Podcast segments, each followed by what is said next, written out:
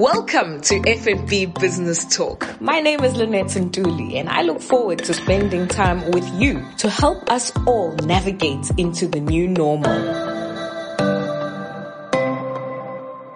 This morning, I'm delighted to be joined by Stefan Steyn of Business Rescue Partner, who has more than two decades worth of experience.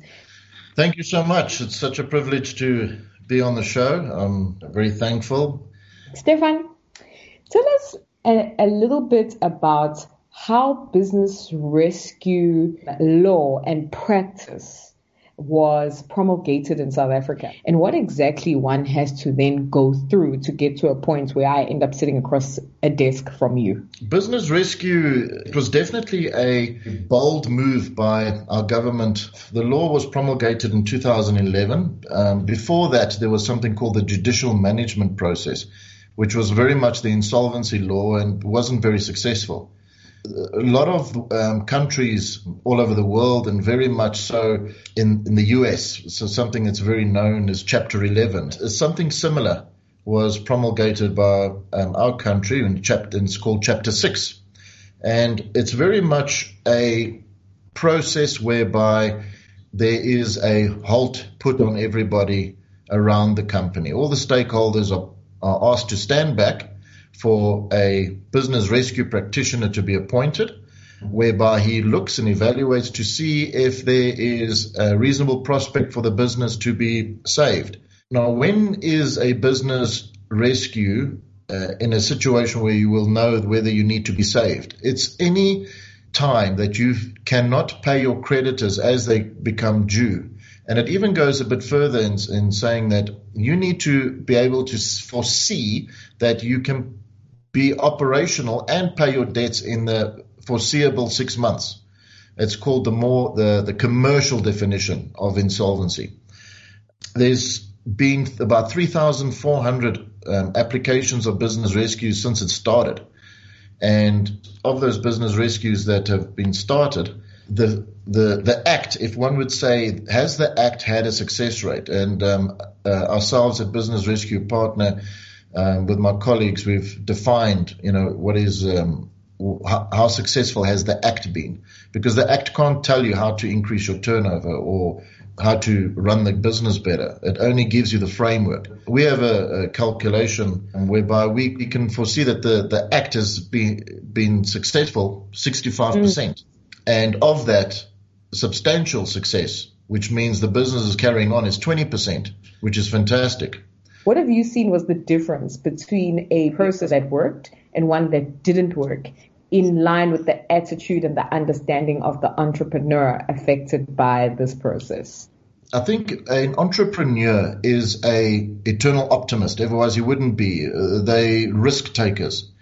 So, unfortunately, many many times, a lot of entrepreneurs have this uh, ostrich mentality where put their head in the sand and hope it all flies off, um, or the next big sale is going to save the company, or the next big uh, deal is going to save the business.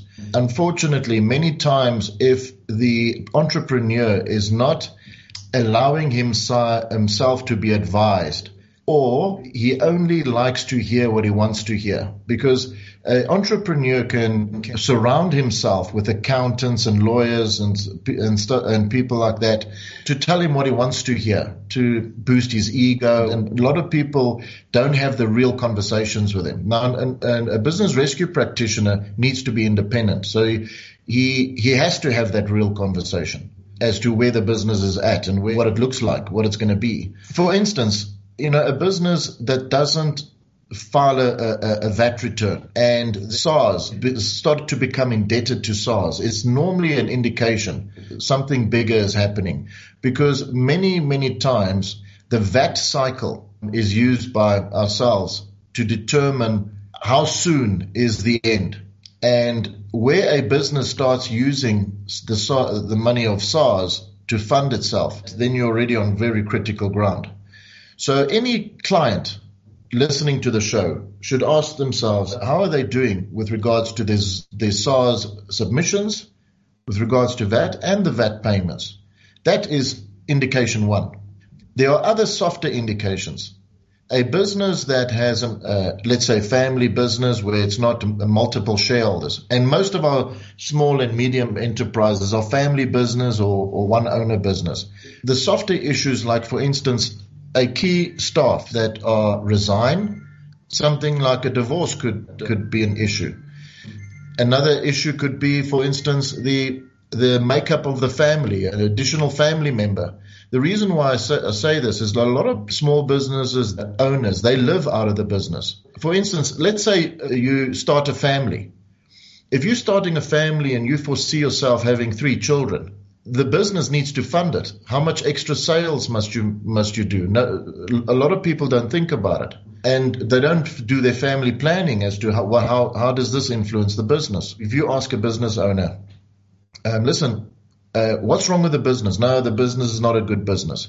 Why is it not a good business? No, it's not making money. If you dissect that business and you take out the living expenses of that person, you see, but listen, if I was just a pure investor and I just employed someone to do your job, I wouldn't need to to have 150,000 net profit. I could pay someone 50,000 and have 100,000 left, which means that business valued is a 3 million rand business, which has got a lot of value. So why are you saying this is not a good business? It might not be a good business for you because of where you are in your life cycle. Entrepreneurs, they need to, they need to relook at their situation every seven years. Because a lot of entrepreneurs, and I've seen this many, many times, and I've done many, many business rescues over the time, they lose energy or they they get involved in other things. Uh, the business starts to get bo- boring for them. They start employing people to do what they should be doing. And those people, you know, no one, no one wakes up in the morning saying, listen, you know what I'm going to do today? I'm going to make profit for my boss. They don't. They just don't do that. Um, if, if, every entre- entrepreneur had to think about all their staff members and say, how many of them are actually looking forward to coming to work? How many of them actually want to make a difference. A lot of the times, if, if, if you're not engaged with them, they're not going to be engaged with you. And there, the spiral starts. And a lot of our entrepreneurs are not asked, they don't do mentoring or have coaching and all that because they normally feel that they, they are uh, on the top of their empire, you know, that um, sometimes they don't want to take advice of, um, from other people. Something uh, that, struck me um, listening to the 5FM uh, conversation that you had with Kathy Goddard is that, you know, a lot of women uh, saving a business where women is, uh, is, is at the lead is, is actually easier because they do take advice and they do want to make changes. And sometimes it's a it's it's a, a clout to to the men's ego and to all men that you know the, they they don't want to have uh, the advice or take it take it and do something about it. As we move on, you also raised a really interesting point around valuations and how value in a business is determined, both from an objective perspective, but also perhaps an entrepreneur's own subjective experience of what is going on. How do you set up the basis to start saying, okay, this is how I'm going to track whether I'm building an asset of value or not? Can you give us some insights on that? Lynette, these are my personal views. So I'm going to share with you, and I'm more than willing to debate with the academics on, on these views. What I see is for instance, the IDC, the Industrial Development Corporation, which is government uh, funded, they have certain aspects with regards to how they fund businesses and what means to them. And there are certain figures running around as to how much does a job cost. So, for instance, let's say I'm a, a person, I'm the only one working there. That job to our government, to our social system, costs let's be the conser- let's work on the conservative figure of IDC 250,000 rand.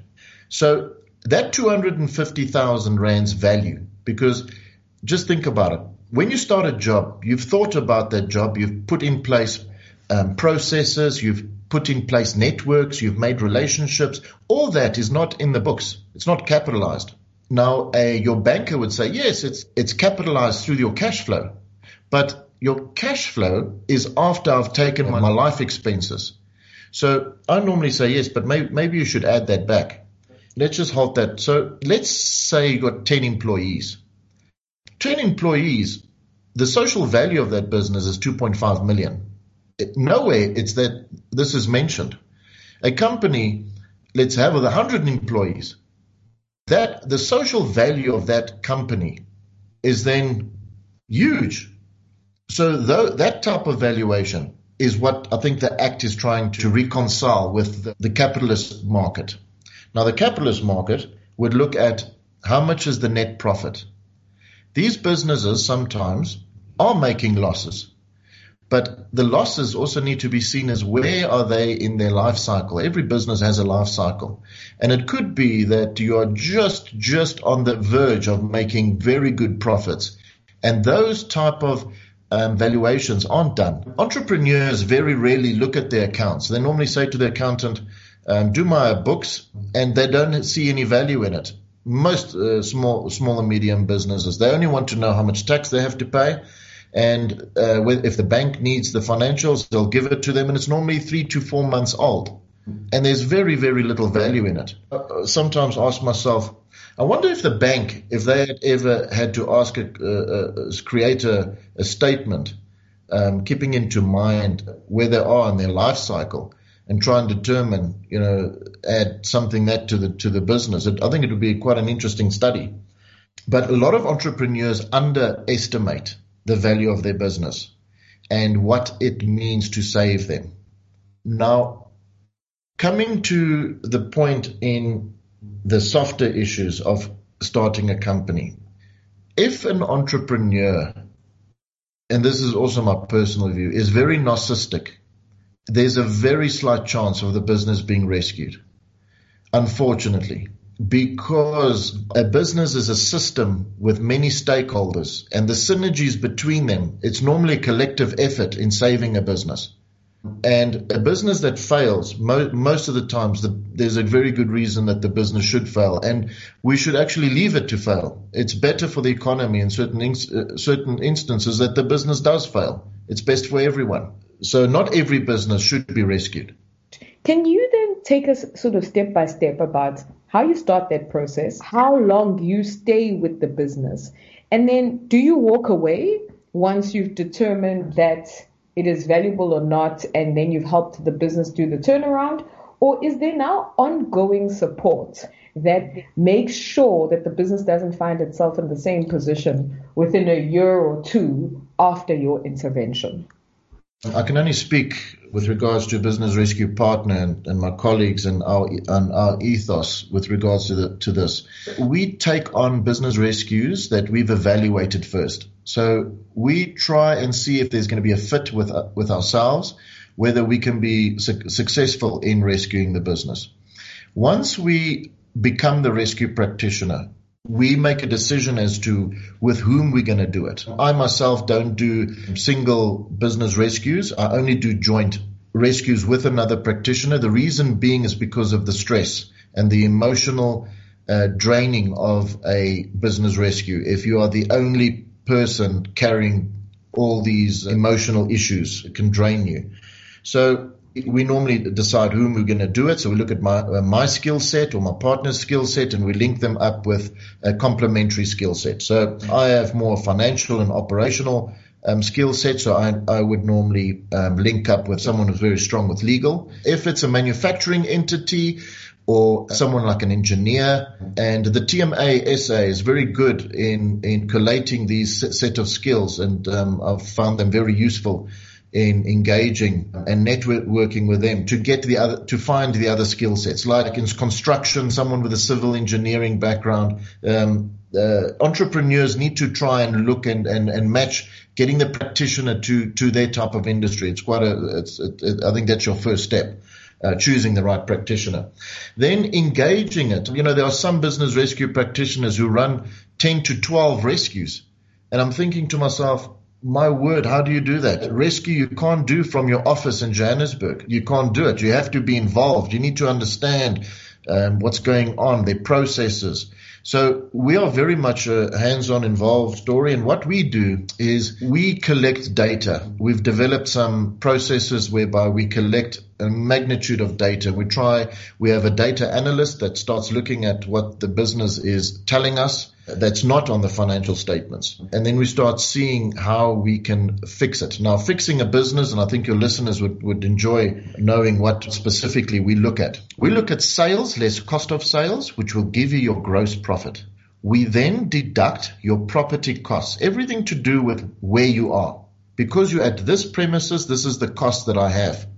We deduct those costs and we also deduct all the labor costs and relate labor related costs, excluding myself and family. So if you deduct those costs, you get to a figure. That figure divided by your turnover. If that turnover and that ratio, that percentage ratio is more than 15%, there's a very good chance we can save that business. If it's less than that, we have a business model problem because a practitioner will not be able to increase your turnover. He doesn't know that. He's not a marketer. However, it could be, and this is not, you know, you can't say this is the general law for everyone. In many cases, it could be that there, there was a COVID or a natural disaster or something happened, uh, legislation or something whereby you could get it back to 15% and above, but you just need some breathing space. Those I would add to the pot that we can rescue.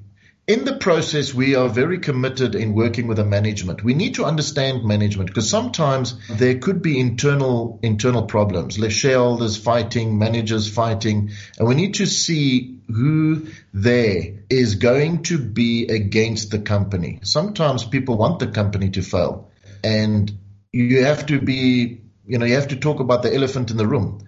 So we have to find those people who, who want the business to fail and try and get them out.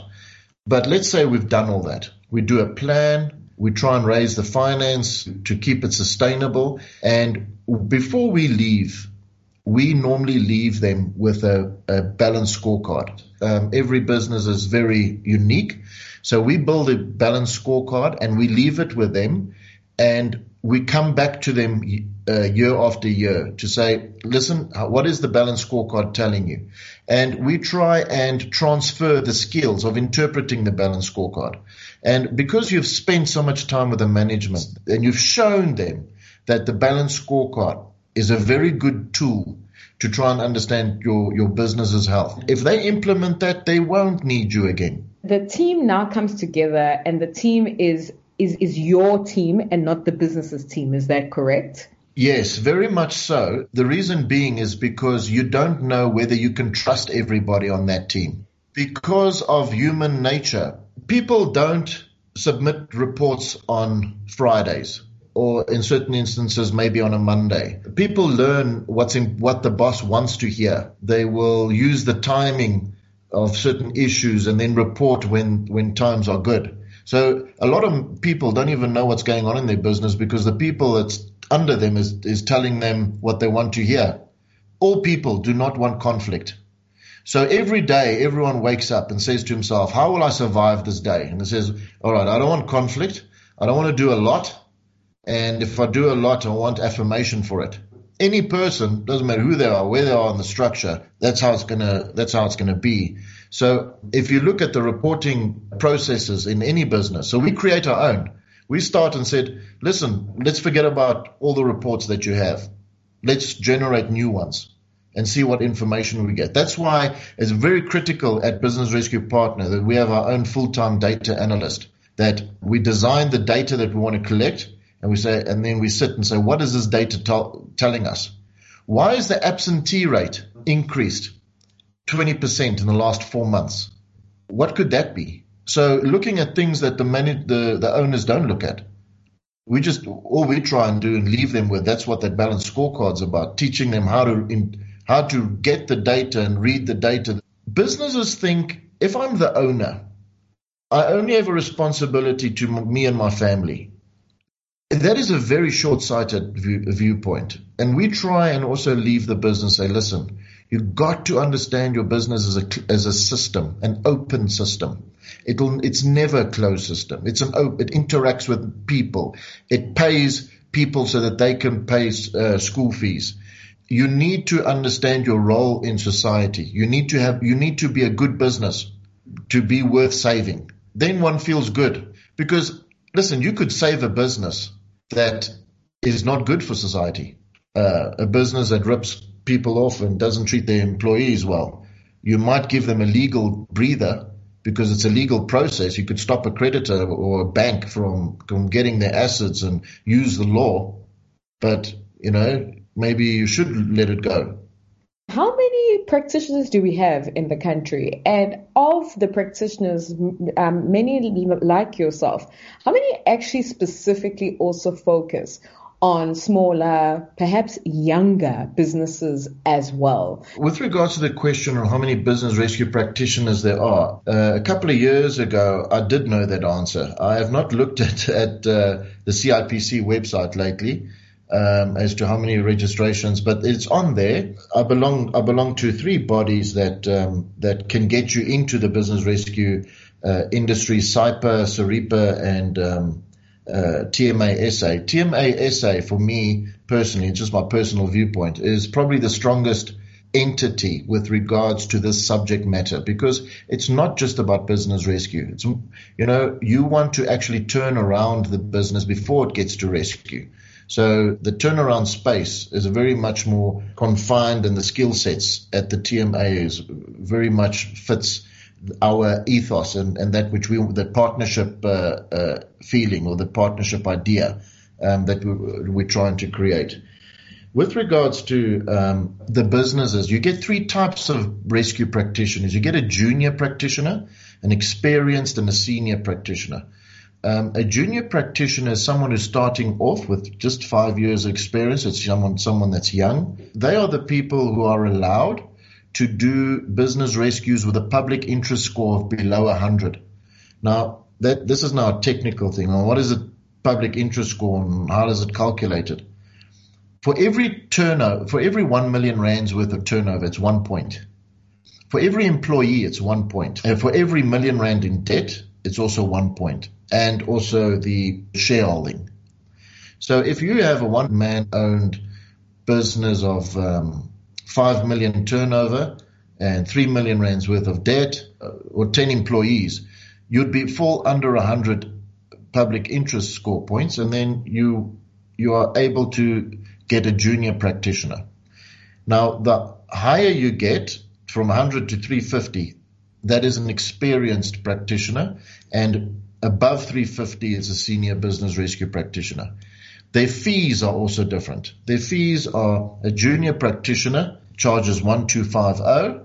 The experience is 1,500 and the senior is 2,000 rand. However, this is VAT included and when this was promulgated in 2011, that was the rate. There's been no inflation adjustment to this. So a lot of the practitioners are using the Act, Section 143, to, to discuss with the the creditors whether they could get an inflation increased rate. Now, a lot of people say, what? Who's going to pay for this? We don't even have money. Okay, again, I can say how we work. We don't go in there and say, listen, how am I going to get my, how am I going to get as much fees out of this and how, how can I get fees first? We normally say to ourselves, okay, we won't, we won't take any fees until salaries have been paid. Because how could we go home knowing that the employees haven't got paid and at least you made your fees? So we, from an internal point of view, we never take fees if the employees haven't been paid. Point one.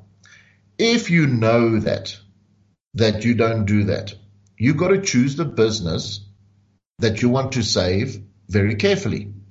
That you could turn around uh, up to six months then the business will generate the profit so that you can earn your money. So in a way, we are save, we are uh, saving our own fees by making sure we save the business. Or another way that's been becoming more popular is to say, all right, I'll go to market. I'll, I'll try and raise money by selling a part of your business. And part of the fee that we raise, we'll, we'll pay ourselves with regards to the fee, the um, outstanding fees and time that we've spent. That's it's becoming more more of a popular uh, methodology because we understand the business doesn't have the money. Before you get into a situation that you're really struggling and you do need a BRP, it's best to do a turnaround process because that's cheaper. But let's just talk about what is expensive. You know what's really expensive? Expensive is when you leave it too late and the practitioner has no option but to sell your shares or a majority of your shareholding to someone to raise money. So, you know, we go, we would go to Kathy and say, Kathy, we need to raise money for this business, but it's very late. And all the venture capital people, and it's, I understand why they do this, they won't take less than 51% a majority control because they want to control the funding. So the later you come, the more shares you lose. And a lot of people don't understand that point. Is that come earlier, then you can raise money from your business and give up less control. The later you come, we're going to have to use your shares to raise money.